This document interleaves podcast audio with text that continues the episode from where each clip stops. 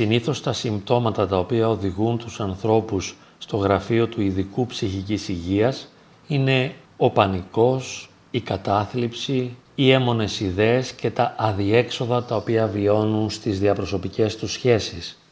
Βέβαια, πίσω και κάτω από αυτά τα συμπτώματα υπάρχει ένας εαυτός, μια βιωματική οντότητα, μια εαυτότητα η οποία βιώνει τα συμπτώματα. Και συχνά στο χώρο της ψυχικής υγείας χρησιμοποιούμε τον όρο προσωπικότητα, υποδηλώνοντας με αυτό τον όρο τα ιδιαίτερα χαρακτηριστικά τα οποία συγκροτούν έναν ιδιαίτερο εαυτό ξεχωριστό για κάθε άνθρωπο. Κατά την διάρκεια των συνεδριών εστιάζουμε συνήθως στην αντιμετώπιση των συμπτωμάτων τα οποία ταλαιπωρούν τον άνθρωπο, αναζητώντας αφενός τεχνικές και τακτικές με τις οποίες θα μπορούσε κανείς να διαχειριστεί καλύτερα τα συμπτώματα, αλλά και προσπαθούμε να υποστηρίξουμε τον θεραπευόμενο ώστε να αναπτύξει ιδιαίτερες δυνατότητες, όπως είναι για παράδειγμα η αυτοεκτίμηση, η αυτογνωσία, η δημιουργικότητα και η ενσυναίσθηση, ώστε αξιοποιώντας αυτές τις δυνατότητες της προσωπικότητάς του, να μπορέσει με μεγαλύτερη άνεση να διαχειριστεί τα ενοχλητικά συμπτώματα και βέβαια να μειώσει και την οδύνη η οποία συνοδεύει τα συμπτώματα αυτά και να μπορέσει ο θεραπευόμενος να βελτιώσει την ποιότητα της ζωής του. Τις περισσότερες φορές τα ενοχλητικά συμπτώματα είναι ο αναπόφευκτος καρπός της υπερευαισθησίας του ατόμου, της ευαλωτότητάς του και κατά συνέπεια της δυσκολίας του να διαχειριστεί και να αντιμετωπίσει δημιουργικά εσωτερικές και εξωτερικές αντικσότητες. Οι ευαίσθητοι και οι ευάλωτοι λοιπόν άνθρωποι είναι αυτοί οι οποίοι ταλαιπωρούνται από συμπτώματα άγχους, πανικού, κατάθλιψης, έμονων ιδεών κλπ. Αλλά βέβαια υπάρχουν διαβαθμίσεις υπερευαισθησίας και ευαλωτότητας. Είναι σημαντικό λοιπόν πόσο ευαίσθητος και ευάλωτος είμαι. Καθώς επίσης είναι σημαντικό να αναγνωρίσουμε ότι πέρα από τα ενοχλητικά συμπτώματα υπάρχουν και κάποια χαρακτηριστικά προσωπικότητας τα οποία είτε επιδεινώνουν τα συμπτώματα είτε μας εμποδίζουν να τα αντιμετωπίσουμε θεραπευτικά και να τα ξεπεράσουμε. Σε διαφορετικό βαθμό λοιπόν την ευαισθησία και την ευαλωτότητα ενός ανθρώπου είναι δυνατόν να την συνοδεύουν και άλλα αρνητικά χαρακτηριστικά τα οποία επιβαρύνουν την ψυχολογική μας κατάσταση ή δεν μας επιτρέπουν να αντιμετωπίσουμε τα συμπτώματα και να τα ξεπεράσουμε γρήγορα. Είναι δυνατόν λοιπόν ένας άνθρωπος να μην είναι συγκροτημένος και σταθερός, αλλά να είναι ασταθής και ευμετάβλητος. Αυτό σημαίνει ότι οι απόψεις του, οι πεπιθήσεις του, οι επιλογές του, οι στόχοι του, αυτό που του αρέσει και αυτό που δεν του αρέσει, αυτό που τον ευχαριστεί και αυτό που δεν τον ευχαριστεί, συνεχώς μεταλλάσσονται. Είναι δυνατόν οι συναισθηματικές διαθέσεις αυτών των ανθρώπων να εναλλάσσονται πολύ εύκολα και να κυριαρχούν βέβαια τα αρνητικά συναισθήματα όπως είναι η έντονη θλίψη, το άγχος, ο θυμός, ο πανικός, η απελπισία, χωρίς να προκαλούνται τα αρνητικά αυτά αισθήματα από μια εξωτερική σημαντική αφορμή. Θα μπορούσε να πει κανείς χωρίς λόγο ή εξαιτίας μιας πολύ ασήμαντης αφορμής ένα ευερέθιστο άτομο βιώνει πολύ έντονα αρνητικά συναισθήματα.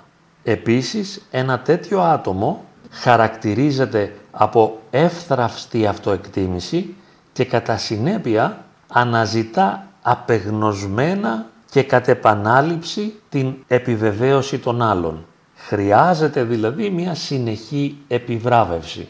Επίσης, οι προσδοκίες τους δεν είναι ρεαλιστικές, αλλά ανεδαφικές και κατά συνέπεια προσδοκούν από τους άλλους να ικανοποιούν τις ανάγκες και τις επιθυμίες τους. επίσης δυσκολεύονται να μπουν στη θέση του άλλου διότι κατά κάποιον τρόπο ο αδύναμος εαυτός τους έχει κάνει κατάληψη στον εσωτερικό τους κόσμο και δεν τους επιτρέπει να υπερβούν το κέντρο του εγώ τους, την εγωκεντρικότητα, ώστε να μπουν στη θέση του άλλου βιώνοντας ενσυναίσθηση. Γεγονός το οποίο συνοδεύεται από την αδυναμία τους να συνάψουν ουσιαστικές και σημαντικές για αυτούς διαπροσωπικές σχέσεις. Τα χαρακτηριστικά τα οποία αναφέρουμε και τα οποία έχουν ως βάση την ευαλωτότητα, την υπερευαισθησία, την ευερεθιστικότητα και την ευθυξία δυσκολεύουν όπως είπαμε την αντιμετώπιση και την διαχείριση των ενοχλητικών συμπτωμάτων.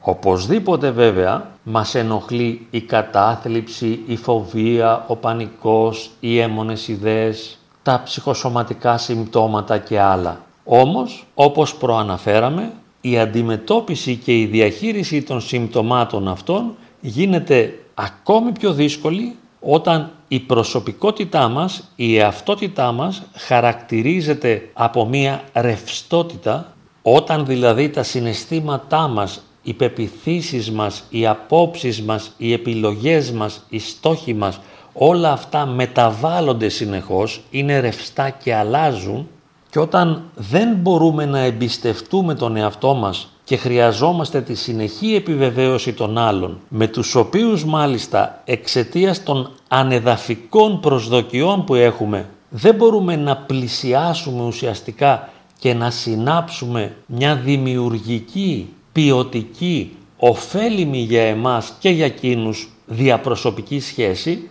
τότε τα πράγματα γίνονται πιο δύσκολα. Οπωσδήποτε λοιπόν ο πρωταρχικός στόχος παραμένει η καλή διαχείριση και η αντιμετώπιση των ενοχλητικών συμπτωμάτων. Αλλά θα χρειαστεί μία ψυχοθεραπευτική εργασία και στα αρνητικά χαρακτηριστικά της προσωπικότητάς μας, από τα οποία αναδύονται και προκύπτουν τα ενοχλητικά συμπτώματα. Δουλεύουμε με τα συμπτώματα, αλλά προσπαθούμε παράλληλα να βελτιώσουμε και τον βαθύτερο εαυτό μας, ώστε να είμαστε σταθεροί, συγκροτημένοι, να μπορούμε να επενδύσουμε την ενέργειά μας για να πετύχουμε συγκεκριμένους στόχους, να ανεβάσουμε την αυτοεκτίμησή μας και να συνάψουμε ποιοτικές, ικανοποιητικές σχέσεις με τους άλλους, οι οποίες δεν θα θεμελιώνονται σε ανεδαφικές, αλλά σε ρεαλιστικές προσδοκίες. Αντιμετωπίζουμε λοιπόν και διαχειριζόμαστε με τον καλύτερο τρόπο τα ενοχλητικά συμπτώματα, ενώ παράλληλα στο μέτρο του εφικτού γνωρίζουμε τις βαθύτερες πτυχές του εαυτού μας και βελτιώνουμε τα αρνητικά χαρακτηριστικά της προσωπικότητάς μας. Θεραπευόμαστε ενώ παράλληλα γινόμαστε όλο και καλύτεροι.